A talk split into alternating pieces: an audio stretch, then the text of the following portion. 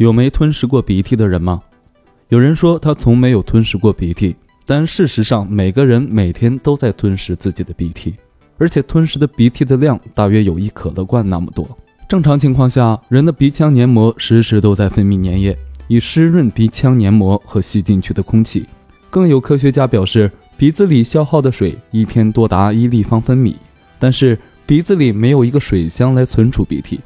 代替水箱的是一个从鼻孔向里面拓展开来的空间，也就是鼻腔。鼻腔内的黏膜一直处于湿润状态，那些水分是由鼻腔内的鼻腺和细胞持续补充的，而多余的鼻涕会从鼻后直接流向咽部进入食道。不过人们自己是感觉不到的，